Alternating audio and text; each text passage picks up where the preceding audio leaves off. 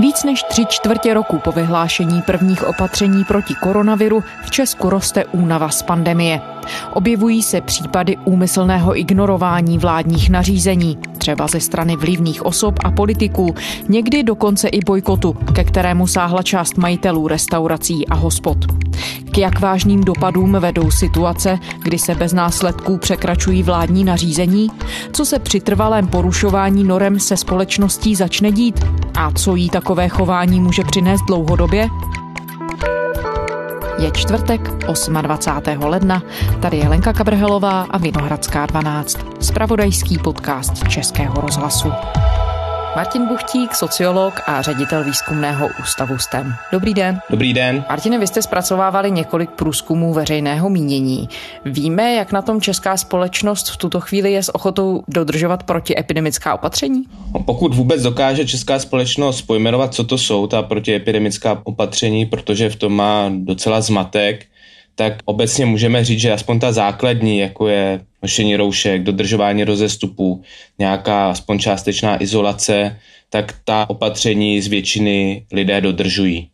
Ovšem, tak jako většinu opatření nebo předsevzetí, tak můžeme zase konstatovat, že postupně ta síla dodržování koroduje, je určitě menší než na jaře a postupně se rozpadá i v tom, že lidé přesně neví, co všechno mají dodržovat a za jakých podmínek. Než se pustíme do toho rozboru, proč se to děje, pojďme si možná říct, podle čeho vlastně lidé si tedy sformují názory a podle čeho se následně tedy i chovají v dobách takovéhle krize.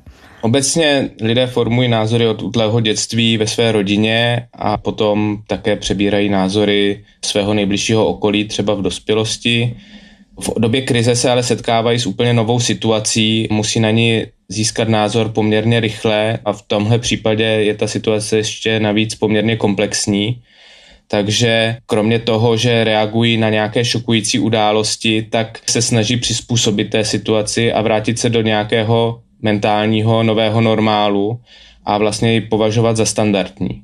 To je asi důležitý vědět, že i když objektivně ta krize třeba hlediska počtu nemocných v poslední době nějak nepolevuje, tak ale v naší hlavě samozřejmě, abychom se z toho nezbláznili, tak si musíme říkat, jakým způsobem se s ní vyrovnat a přizpůsobit se jí. Takže těch Aha. mechanismů je poměrně hodně. A máme třeba sklon, já nevím, řekněme, k extrémnějšímu chování, protože nás motivují za takovýhle krizí jiné věci, třeba strach nebo dokonce obava o přežití. Já moc nemám rád tahle ty biologizující interpretace, protože člověk je v moderní společnosti hodně zanesený různými kulturními zvyklostmi a zvyky a dokud se ta společnost nezačne rozpadat a nepropadne totální panice, tak převažují ty kulturní věci. To znamená, pravidla, která vidíme, že se dodržují okolo nás, například nošení roušek, dodržujeme taky. V momentě, kdy třeba v létě se ty roušky přestaly nosit, tak vlastně bylo trochu trapné chodit s rouškou.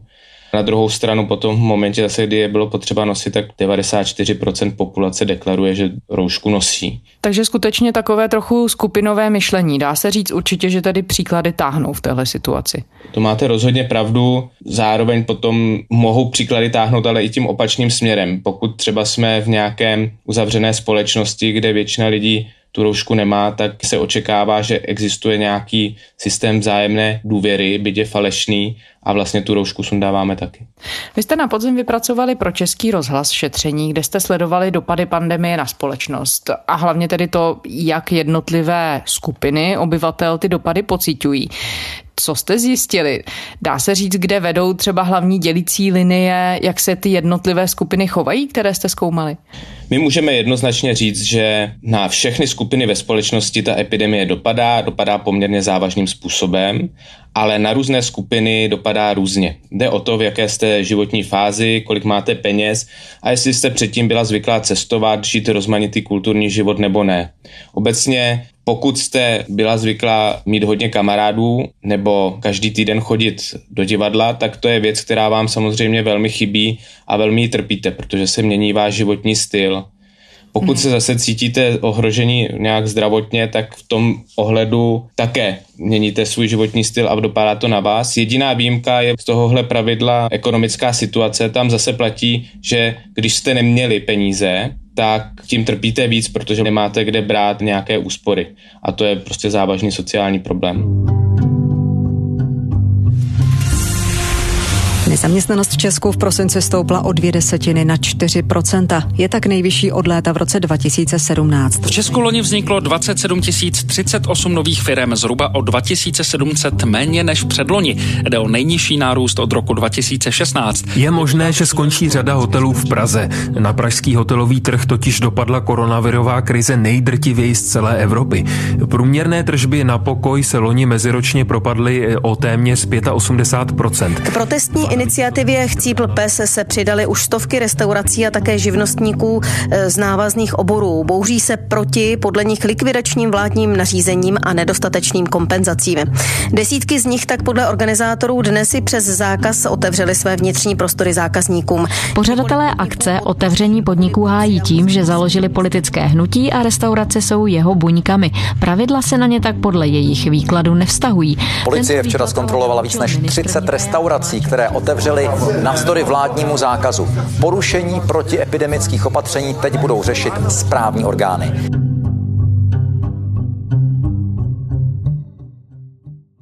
A když se podíváme na tu současnou situaci, kdy se tedy objevují třeba i protesty proti těm vládním opatřením, anebo cílené porušování, něco jsou i třeba kampaně, které bojkotují ta opatření kvůli ekonomickým dopadům. Dá se říct, že z těch skupin, které jste zkoumali, má třeba některá větší tendenci obcházet nařízení nebo zákony? Z těch velkých společenských skupin asi nemůžeme říct, že jedna nebo druhá má větší tendenci obcházet nařízení nebo zákony. Jsou ovšem skupiny, kterých se to samozřejmě týká víc, zejména ty skupiny, které jsou ohroženy příjmově, tak ty budou hledat nějaké cesty a to z toho důvodu, že najednou to zdravotní ohrození není pro ně natolik velké, jako ty ekonomické dopady, které na ně v důsledku můžou působit zdravotně, můžou působit na jejich životní standard a tak podobně, takže v tu chvíli ti lidé nadřazují ty ekonomické dopady těm možným zdravotním dopadům a ta opatření se rozhodnou bojkotovat, často v nějakém aktu zoufalství, protože mají pocit, že už vypotřebovali všechny jiné dostupné prostředky. Nicméně, přestože je tahle skupina lidí poměrně výrazná, mediálně vděčná, tak nemůžeme říct, že by to byla nějaká velká masa lidí. Určitě to můžou být desetitisíce, ale v deseti milionech obyvatel se tady ta skupina může fakticky jednoduše ztratit. Na druhou stranu ve chvíli, kdy ty zprávy o takovém chování zasahují v konečném efektu skrz média velkou část společnosti, tak co se potom s tou společností děje, když v přímém přenosu se vlastně dívá na to, že se dá akceptovat nedodržování těch opatření? On je to spíš dílek do skládačky. Vidíme i v zahraničí, že česká situace není nějak výjimečná, naopak česká politická scéna v podstatě nějak výrazně nebojkotuje ta opatření, na rozdíl třeba od ludové strany na Slovensku. V té politické linii teď myslíte? V té politické linii veřejné mínění se často formuje i skrze média a média zase často přebírají ty zprávy, které formuje nějaké politické vedení nebo politická reprezentace, to znamená představitelé stran zastoupených v parlamentu České republiky. Ten druhý ohled je, že tady neexistuje něco jako, že ta opatření byla dodržovaná naprosto stoprocentně a teď díky tomu, co vidíme v televizi, je přestaneme dodržovat. Opatření a jejich dodržování si můžeme představit spíš jako situaci, kdy se rozhodneme držet dietu. Nejdřív si stanovíte pravidla, jak budete držet dietu, ale týden se vám to daří a potom vás babička pozve na husu s knedlíkem a babičku přece neurazíte, tak uděláte jednu výjimku, no a potom si dáte i pivo a vlastně se ten večírek protáhne a ráno už nejdete cvičit, takže vaše dieta se tak trochu rozmazává, ale potom ji zase třeba přes týden dokážete držet. No a do téhle situace té hypotetické diety ještě je to tak, že vaši kamarádi vám radí, jak tu dietu máte dodržovat a váš dietový poradce vám každou chvíli tu dietu tak trochu jako mění, takže vlastně ztrácíte přehled o tom, co přesně můžete nebo ne a tak jdete tak trochu intuitivně po tom, co si myslíte, že je správné a jak byste měli svoji životosprávu změnit. No a takhle je to s dodržováním těch opatření, že oni postupně korodují, každý člověk dělá v podstatě někdy nějaké výjimky, vždycky se s někým někde setká nebo si řekne, že proběhne jenom přes ulici a nemusí si nasazovat roušku a tak podobně, takže je to spíš otázka míry, než otázka toho černá nebo bílá. A zase se v tuhle chvíli dále říct, že potom příklady táhnou. Takže ve chvíli, kdy vedle sebe vidíme nějaké jasné chování nebo transparentní chování, podle kterého je možné se řídit, tak ho přejímáme? Určitě máte pravdu ale ty příklady táhnou zejména ze začátku. Teď těch příkladů je na všech stranách strašně hodně, takže je vlastně složité si vybírat. Ty naše názory se mění teď skokově. To by se musela stát nějaká velká, silná, šokující událost, aby skokově veřejné mínění dostalo nějaký jiný spin, začal se vyvíjet někam výrazně jinam. Přibližně 2000 lidí protestují v tuto chvíli podle policejních odhadů na staroměstském náměstí v Praze. Výzvou nazvanou Otevřme Česko dávají najevo nespokojenost tím, jak vláda postupuje proti koronaviru. Řečníci vyzvali vládu, aby znovu otevřela všechny obchody a podniky. Opatření proti koronaviru jsou podle nich chaotická a vláda při epidemii spíš škodí. Otevřít restaurace, obchody nebo školy. Takové výzvy zaznívaly celé odpoledne z a na pražském staroměstském náměstí. Na bezpečnost by podle organizátorů ve svých podnicích zvládli dohlížet sami majitelé a není tedy důvod provozovny zavírat.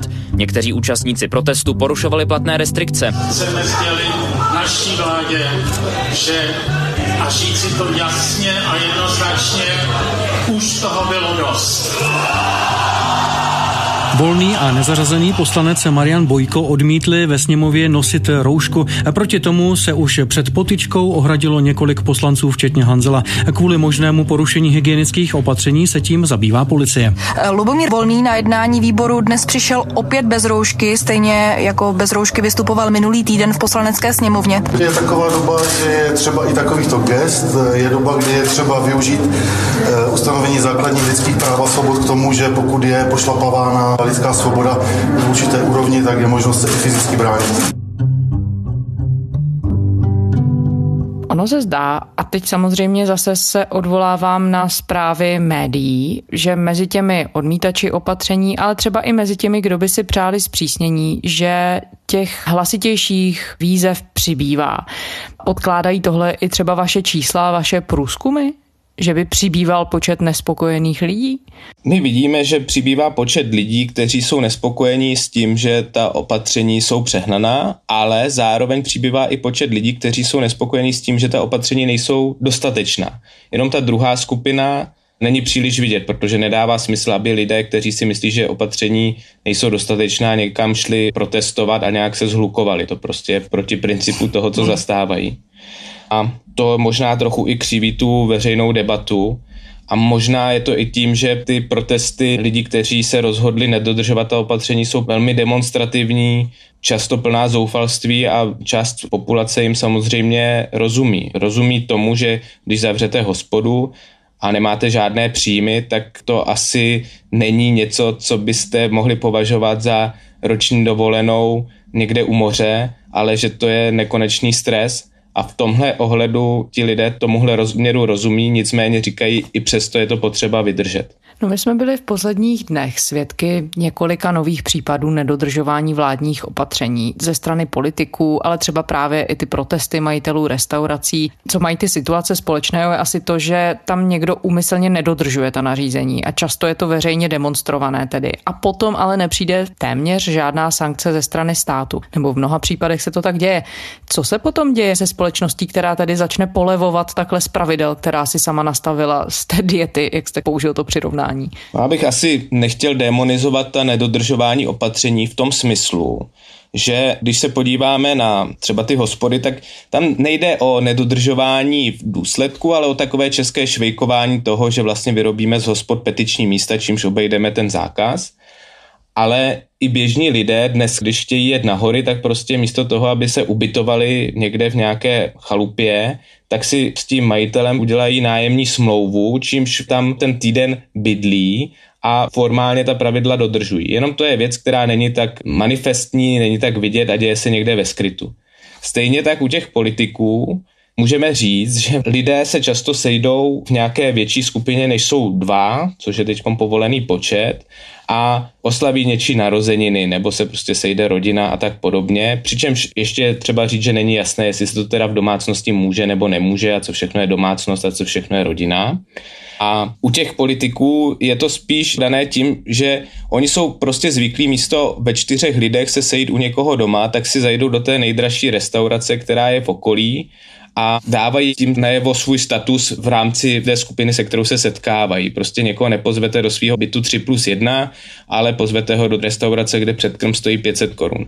No a to je samozřejmě symbolicky strašně důležitý i pro tu zprávu pro veřejnost. Nechci ospravedlňovat jednání těch politiků, ale chci ukázat spíš na to, jakým způsobem přemýšlejí. Stejně tak jako pro některé lidi může být běžné se sejít se sousedy, tak pro ně je bohužel běžné se sejít v takhle drahém hotelu se svými kumpány. Já tomu rozumím, takže vlastně se chovají ti lidé plně v intencích toho, jak ta jejich skupina obecně postupuje, i v časech, kdy tu nemáme krizi. Ale potom tu je argument, že se nám tím otevírá jiná věc a to se týká i toho švejkování, o kterém jste mluvil, že je tu pak část společnosti, která ta pravidla dodržuje nebo se snaží. Možná nechodí jenom po dvojičkách, ale někdy po trojici, nicméně se opravdu snaží dodržovat. A vzniká tu nějaká propast mezi těmi dvěma skupinami. K čemu to potom dlouhodobě může vést? Nevzniká tu opravdu nějaký větší příkop, který nebude jen tak možné zahladit, i kdyby ta krize mávnutím proutku skončila pozítří? Tahle krize se nezrodila ve vzduchoprázdnu a navazuje aspoň v té společenské rovině na to, co tady bylo dřív. Ta společnost je nějakým způsobem rozdělovaná, určitě není rozštěpená na dva tábory, to jsme si jistí z mnoha analýz, které jsme ostatně představovali i v českém rozhlase. Nicméně spíš opravdu se děje to, že ta covidová krize je to jako kdybyste zhasla všechna světla a na jevišti nasvítila reflektorem jeden bod, tak to se vlastně děje. My se teď soustředíme jenom na tu covidovou krizi a všechno, co se odehrává ve společnosti, v podstatě všechno, se soustředí na ten jeden bod, je to ten jeden reflektor, takže to více vyniká. Je to mnohem jasnější, kdo jaký zastává postoj, co je potřeba dělat nebo není potřeba dělat a je také jasné, kam ta společnost má směřovat, to znamená zbavit se té epidemie. A v tomhle tom ohledu potom můžeme říct, že vlastně ta společnost se nějak výrazně nemění. Na druhou stranu dá se potom třeba ta fáze, kdy teď tu je nasvícen ten jeden bod, na který všichni koukáme a jsou v něm všechny ty chyby vidět. Dá se ta fáze potom jen tak vyzmizíkovat z kolektivní paměti té společnosti. Prostě nejsou ta traumata a ty šrámy moc velké na to, aby se potom dala ignorovat a aby se ta společnost na jejich základě prostě nezačala proměňovat? Společnost se většinou proměňuje až jako následek té krize, to máte určitě pravdu, a společnost se bude měnit. My nedokážeme říct úplně přesně jak, protože ani nevíme, kdy tahle krize skončí nebo tahle epidemie skončí. A Určitě tam budou nějaká traumata a nějaké problémy. Bude to u určité skupiny populace ještě nižší důvěra ve stát a vládu. Na druhou stranu ta rizika, která tady byla třeba na jaře, byla mnohem větší a myslím si, že jsme je nějak se ctí zvládli, nedostalo se na nějaká černá proroctví v tom smyslu, že se ta společnost nerozpadla, společnost se stará o ty slabší, neustále se snaží tu situaci vyřešit a není to tak, že by každý bojoval sám za sebe.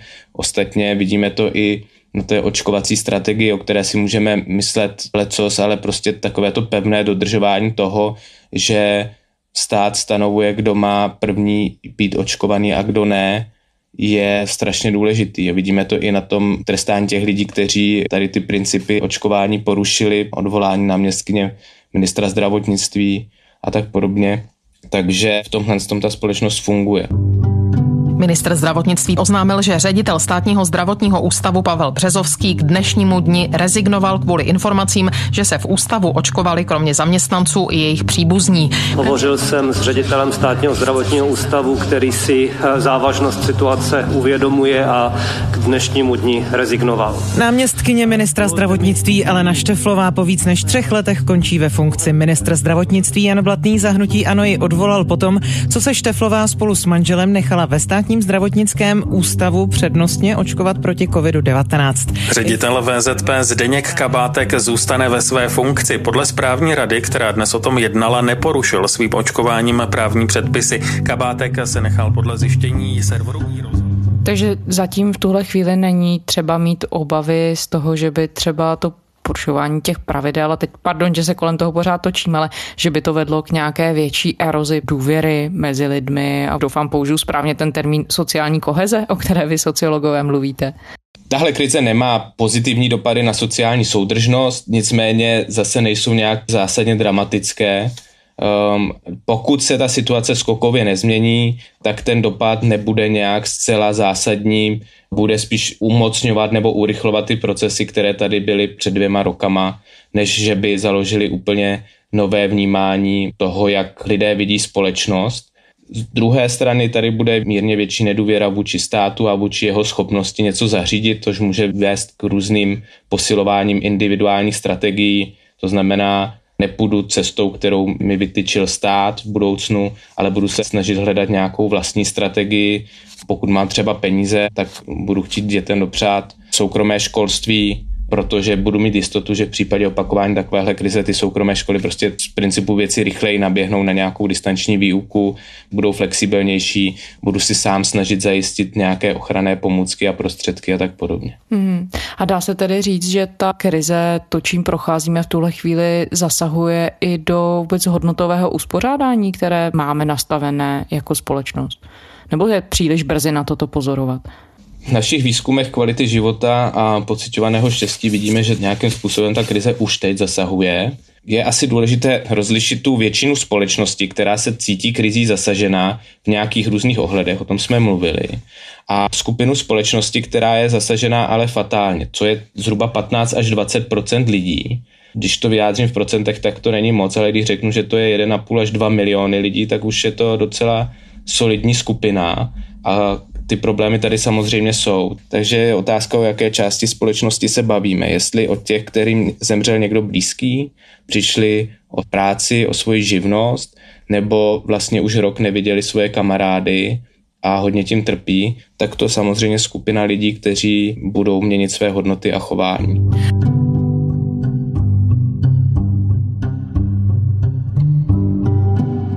Vy jste narazil na jednu věc dříve v tom rozhovoru a to byl politické klima v dotyčné zemi. Dá se říct, jak do toho všeho, jakým způsobem my jako společnost reagujeme, promlouvá politické nastavení, postoje a vůbec situace, kterou tu máme v České republice? Promlouvá poměrně hodně, když se podíváme na důvěru vládě, že zvládá tu krizi, že postupuje správně, tak v březnu byla někde na 85%, to prostě ten národ se semknul a tu vládu podporoval přestože na ní jinak má poměrně kontroverzní názory nebo rozdělené názory, ale ta důvěra postupně klesala, teď je někde kolem 37%, řekněme. Na druhou stranu je třeba připustit, že i v západní Evropě nebo v okolních státech obecně důvěra v to, že vlády tu situaci zvládají, klesá.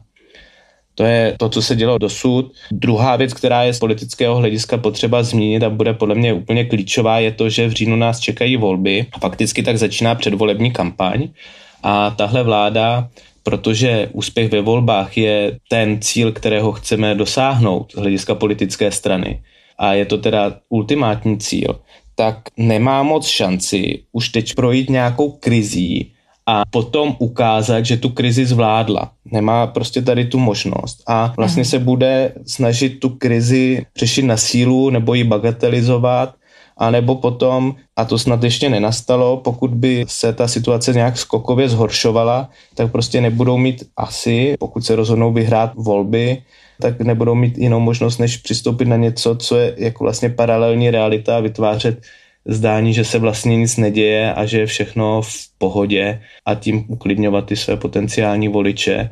Nicméně to může výrazně zhoršovat celkovou situaci v té epidemii.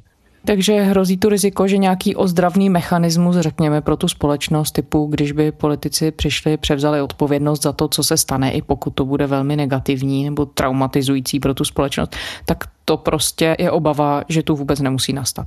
Přesně tak. Kdybychom měli dva roky do voleb, tak ta vláda může vyřešit krizi a pak rok postavit kampaň na tom, že tu krizi vyřešila, teď tu kampaň musí dělat v rámci té krize a nemůže vyhovět úplně všem, takže se bude snažit vyhovět těm voličům, kteří zvažují její volbu, velmi pravděpodobně.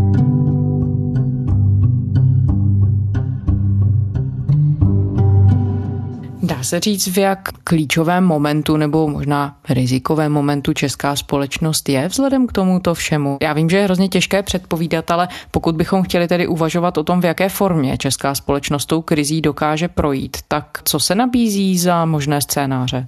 Tak těch scénářů je několik. Ta první otázka, která hraje velkou proměnou, je, jak se povede nebo nepovede očkování a to jak z hlediska dodávek, tak z hlediska logistiky, tak z hlediska akceptace tou populací. To znamená, jestli se lidé budou chtít nechat očkovat nebo ne.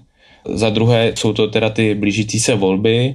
Za třetí je to ekonomický dopad. Ten teďkom příliš nevidíme, je zamlžený tím, že vlastně pořád fungují alespoň částečně nějaké programy antivirus a tak podobně, které část té populace drží trochu uměle zaměstnanou a uvidíme, jaký bude růst nezaměstnanosti do budoucna. Zatím tedy můžeme říct, že minimální během roku nezaměstnanost zrostla ze 3 na 4 procentní body, přičemž na jaře se objevovaly čísla jako 10, 12 a taková podobná katastrofická čísla, tak to se samozřejmě neděje. Uvidíme, jak se to bude vyvíjet dál a uvidíme, jestli uspějou nějaká protisystémová politická uskupení. Zatím tomu nic nenasvědčuje. Pokud by uspěla, tak samozřejmě se můžeme bavit o problému našeho setrvání třeba v NATO nebo v Evropské unii. To jsou otázky, které se můžou otevřít. Velmi pravděpodobně ale se spíš stane taková nějaká střední cesta, kdy my tou krizí nějakým způsobem projdeme, nebude jasné, jestli jsme ji prošli lépe nebo hůře než okolní státy. Budeme tak trochu zlížet k Německu, které to určitě zařídilo líp. Vláda, která vznikne po volbách, nebude, aspoň podle toho, co naznačují současné volební modely, mít jasný mandát v tom smyslu, že nebude mít nějakou velkou pohodlnou většinu, nebude moc tedy dělat nějaké potřebné reformy, které jsou dané nejenom tou krizí, ale i tím, že spoustu věcí, jako třeba daňový systém, nebyl reformovaný v podstatě od 90. let. Čeká nás také důchodová reforma, to je věc, se kterou se musíme vypořádat, ale je velmi pravděpodobné, že tahle budoucí vláda to nebude schopná udělat, protože nebude mít, jak se říká dneska v moderní politické hantýrce, dostatečný backing to znamená dostatečnou podporu na to, aby se to stalo. Martin Buchtík, sociolog, ředitel výzkumného ústavu STEM. Děkujeme za rozhovor. Děkuji za pozvání. A to je ze čtvrteční Vinohradské 12 vše. Poslouchejte nás kdykoliv na serveru iRozhlas.cz a také ve všech podcastových aplikacích. Můžete nám i psát, naše adresa je vinohradská12 zavináč rozhlas.cz. To byla Lenka Kabrhelová. Těším se zítra.